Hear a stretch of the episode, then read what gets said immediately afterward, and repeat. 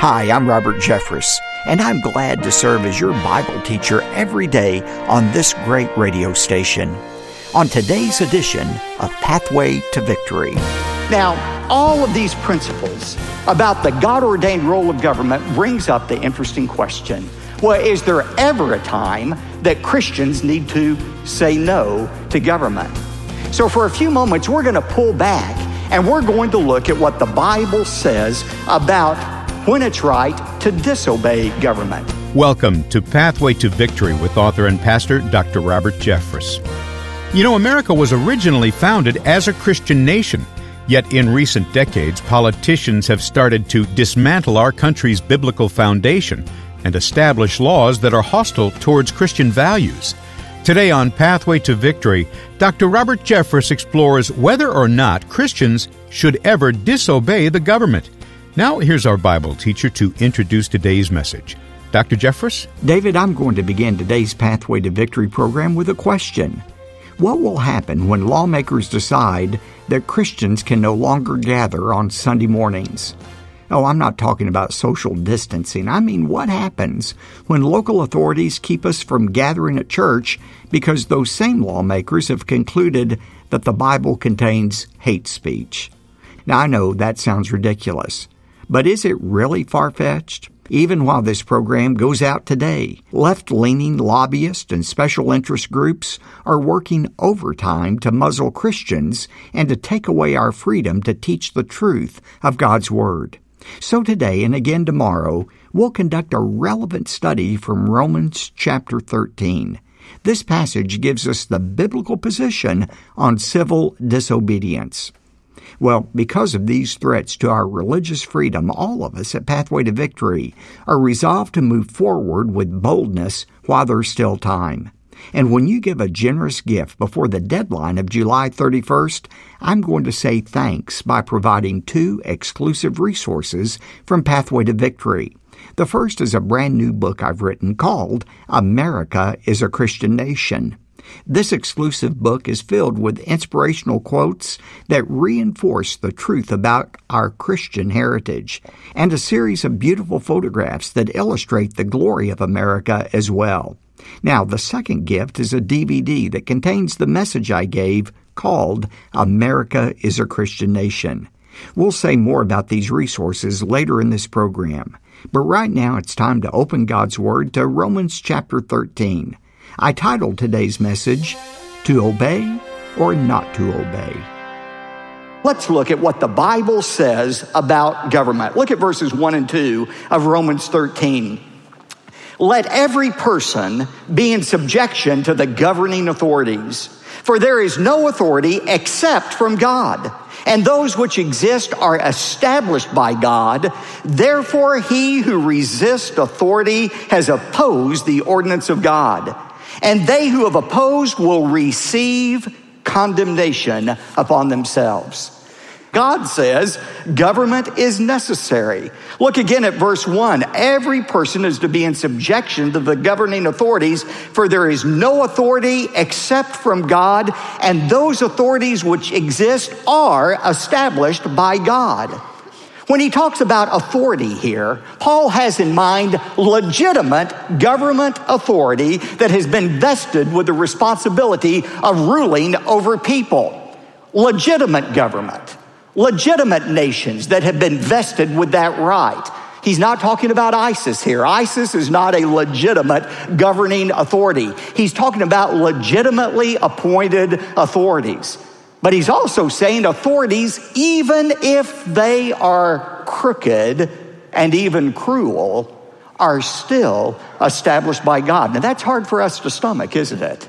That government that isn't perfect is still established by God.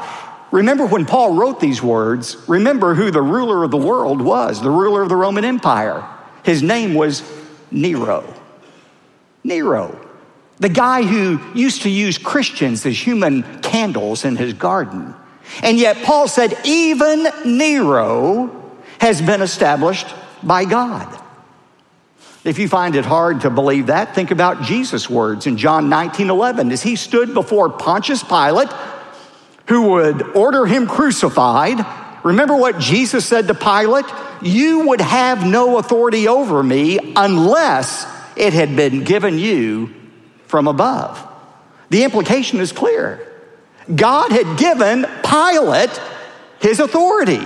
Well, why would God do such a thing if Pilate was going to use that authority to murder Jesus? Because even the murder of Jesus was part of God's inexplicable plan that resulted in our salvation.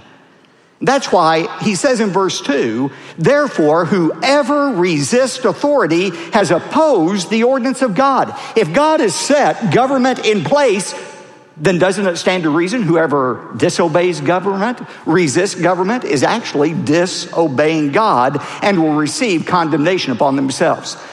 Now, I know this is raising all kind of questions. Are you saying, Pastor, we should always obey government and never resist? Aren't there any exceptions? We'll get to that in just a minute. But notice the general principle here is first of all, government is appointed by God.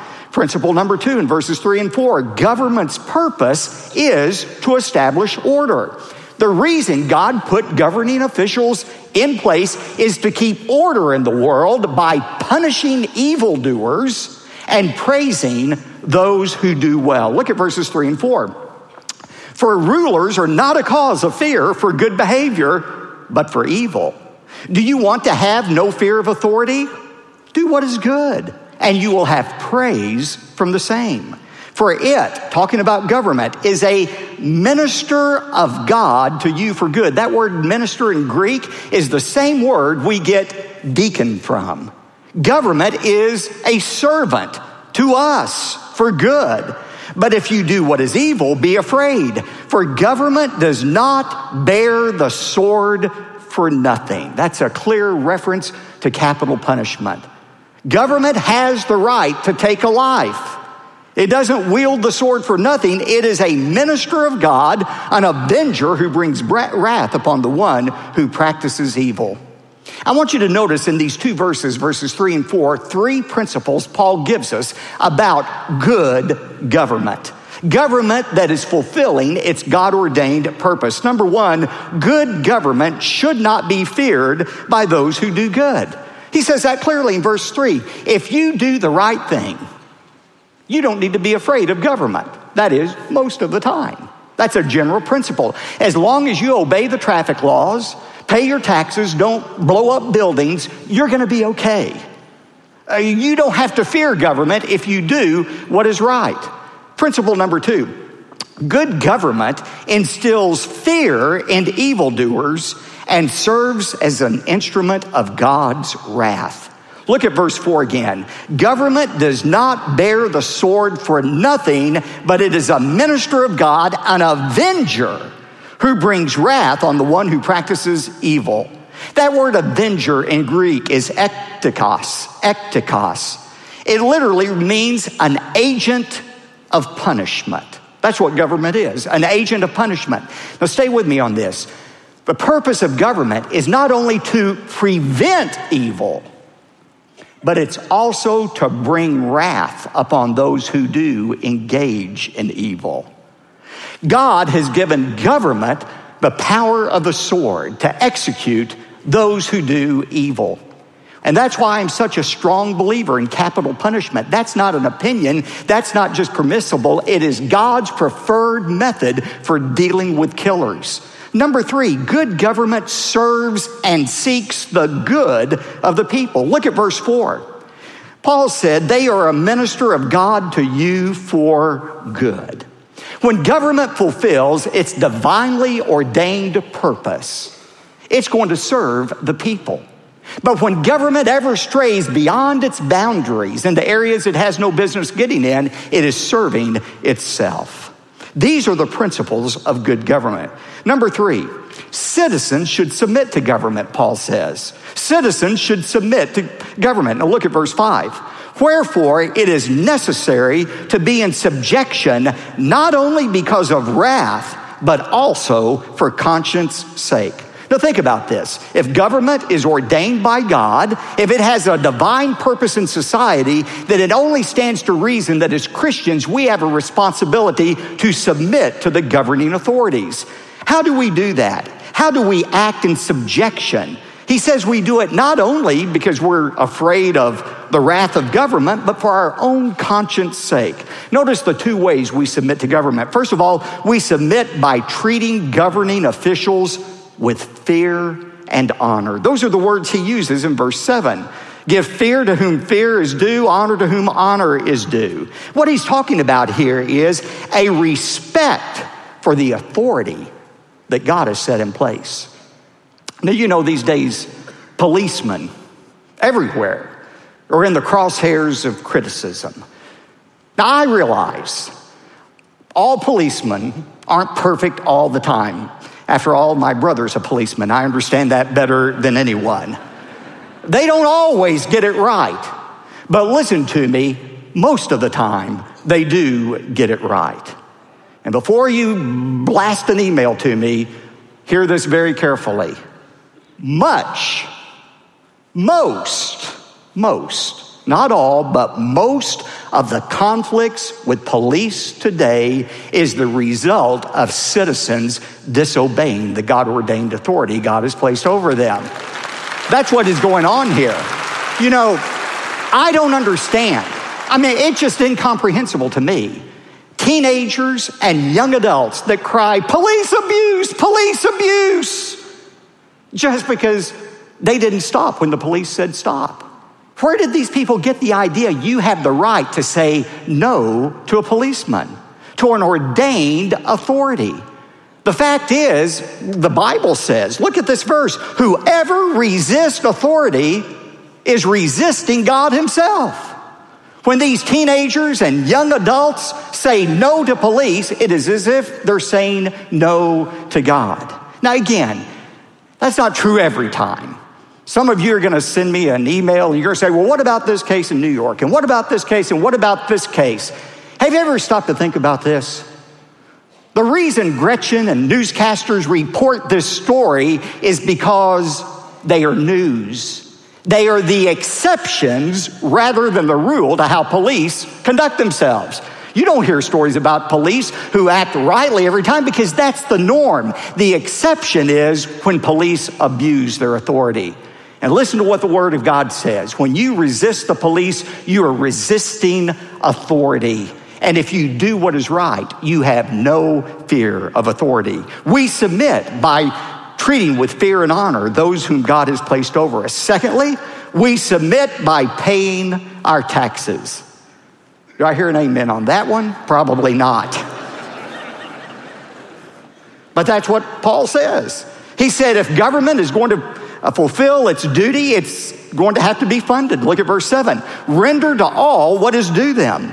Tax to whom tax is due, custom to whom custom, fear to whom fear, honor to whom honor. This is what Jesus said in Luke 20, verse 25 render to Caesar the things that are Caesar's. Now, all of these principles about the God ordained role of government brings up the interesting question well, is there ever a time that Christians need to say no to government? Now, if you read Romans 13, 1 to 8, there are no exceptions to this. But Romans 13, 1 through 8 are not the only passages that speak about our responsibility to government. And we know that the way to interpret Scripture is through other Scripture. So, for a few moments, we're going to pull back and we're going to look at what the Bible says about when it's right to disobey government. May I remind you that Peter, Paul, Jesus himself all lost their lives because they said no to the governing authorities. What should be our response? As we're going to see in a moment, there are times that we must say no to government. But let me share with you three principles that you need to consider before you engage in civil disobedience. Principle number one if you choose to say no to government, base your disobedience on a clear biblical mandate. Make sure you are basing your disobedience on a clear biblical mandate. Sometimes government regulation, even that involves religion, doesn't necessarily need to be disobeyed just because it involves religion. Let me give you a couple of illustrations of that. For example, our government says If our church wants to retain its tax exempt status, I, as pastor, cannot officially endorse a political candidate from the pulpit. Now, privately, I'm free to say and do whatever I want to. I can be somebody's campaign finance chairman if I want to. Doesn't matter. I'm not going to, believe me. But I could if I wanted to. I could stand up here and tell you who I'm voting for personally, but I cannot officially endorse a candidate or we lose our tax exempt status. Now, if I say, you know what, you know, baloney to that. I'm a preacher of the gospel and I get to say whatever I want to say.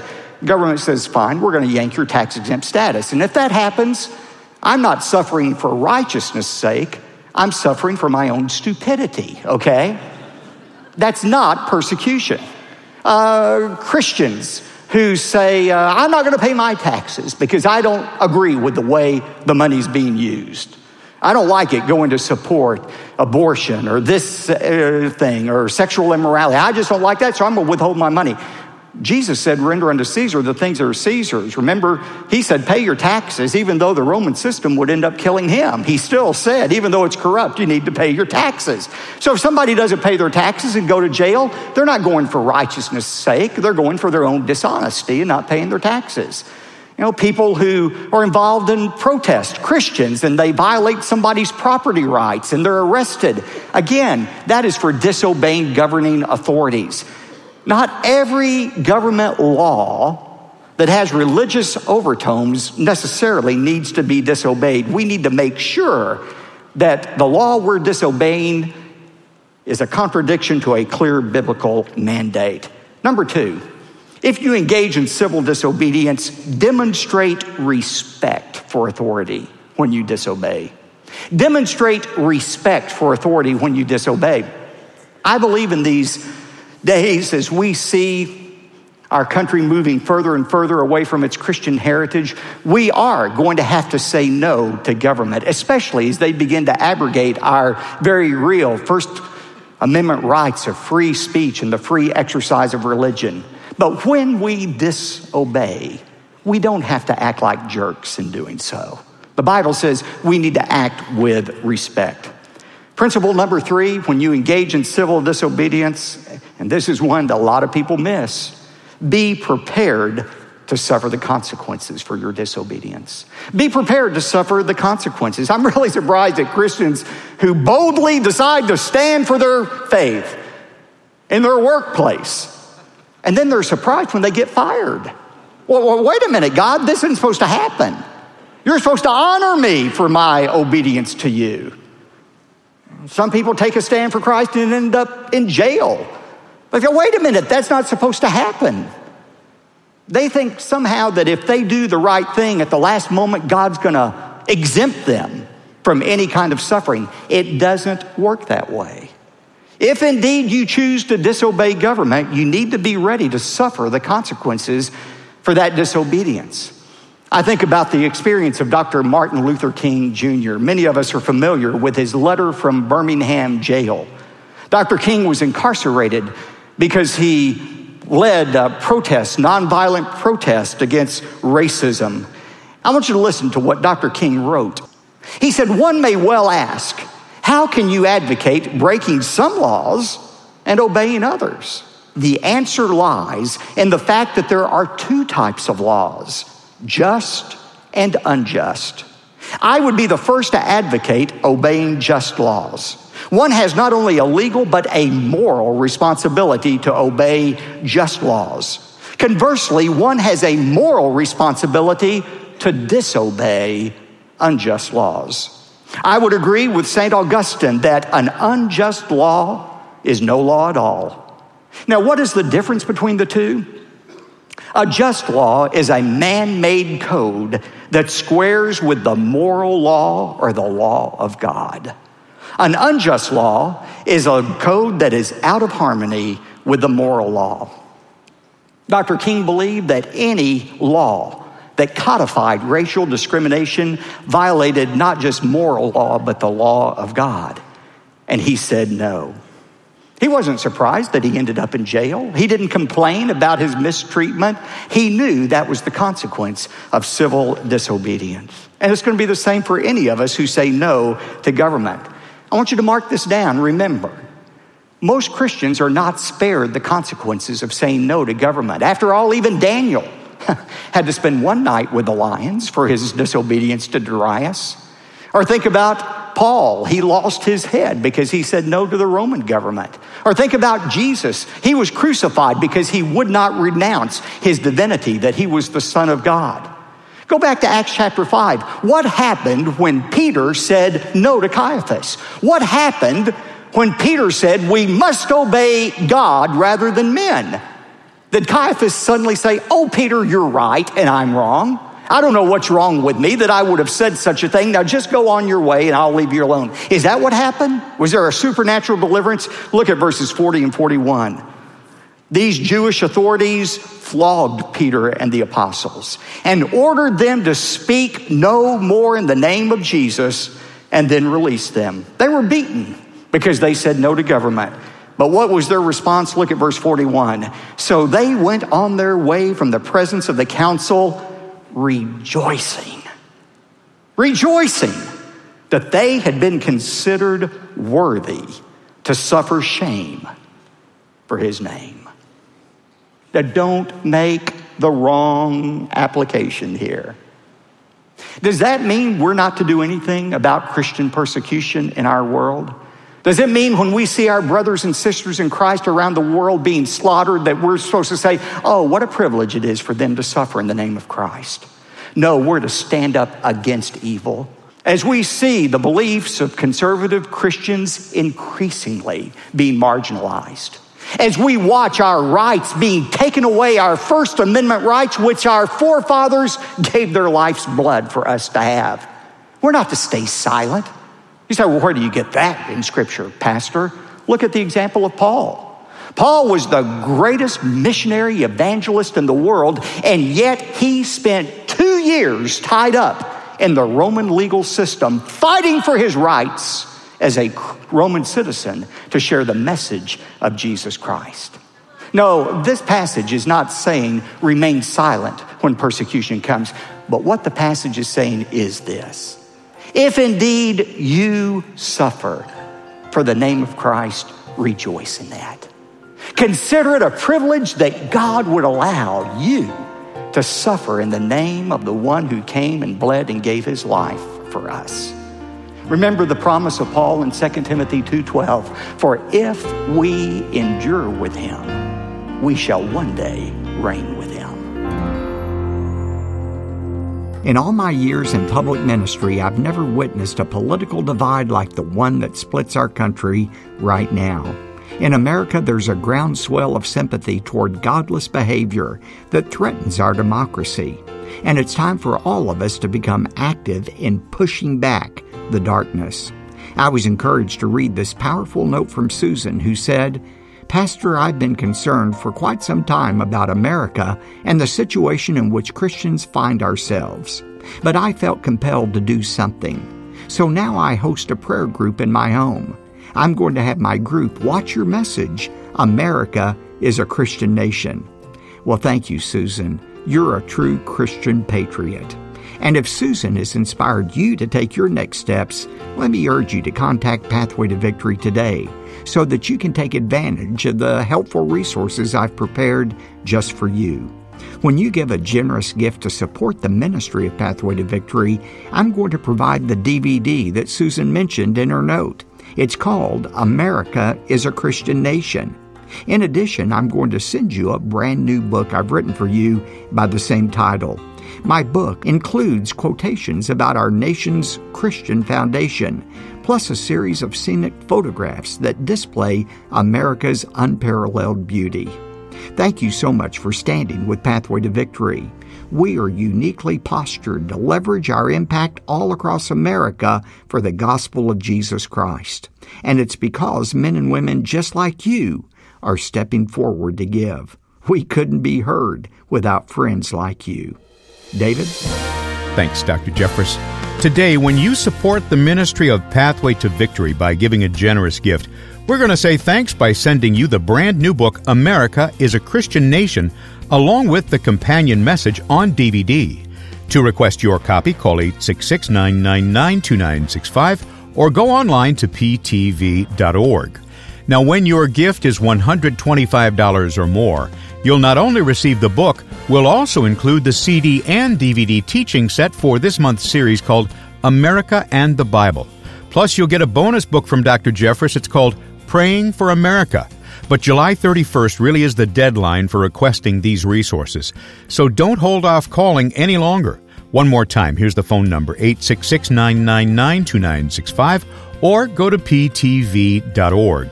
You could also mail your gift to P.O. Box 223 609, Dallas, Texas 75222. That's P.O. Box 223 609, Dallas, Texas 75222. I'm David J. Mullins. Join us again next time when Dr. Jeffress shares what we can be doing right now to prepare for the imminent return of Jesus Christ. Hear a message called It's Later Than You Think. That's Friday on Pathway to Victory. Pathway to Victory with Dr. Robert Jeffress comes from the pulpit of the First Baptist Church of Dallas, Texas.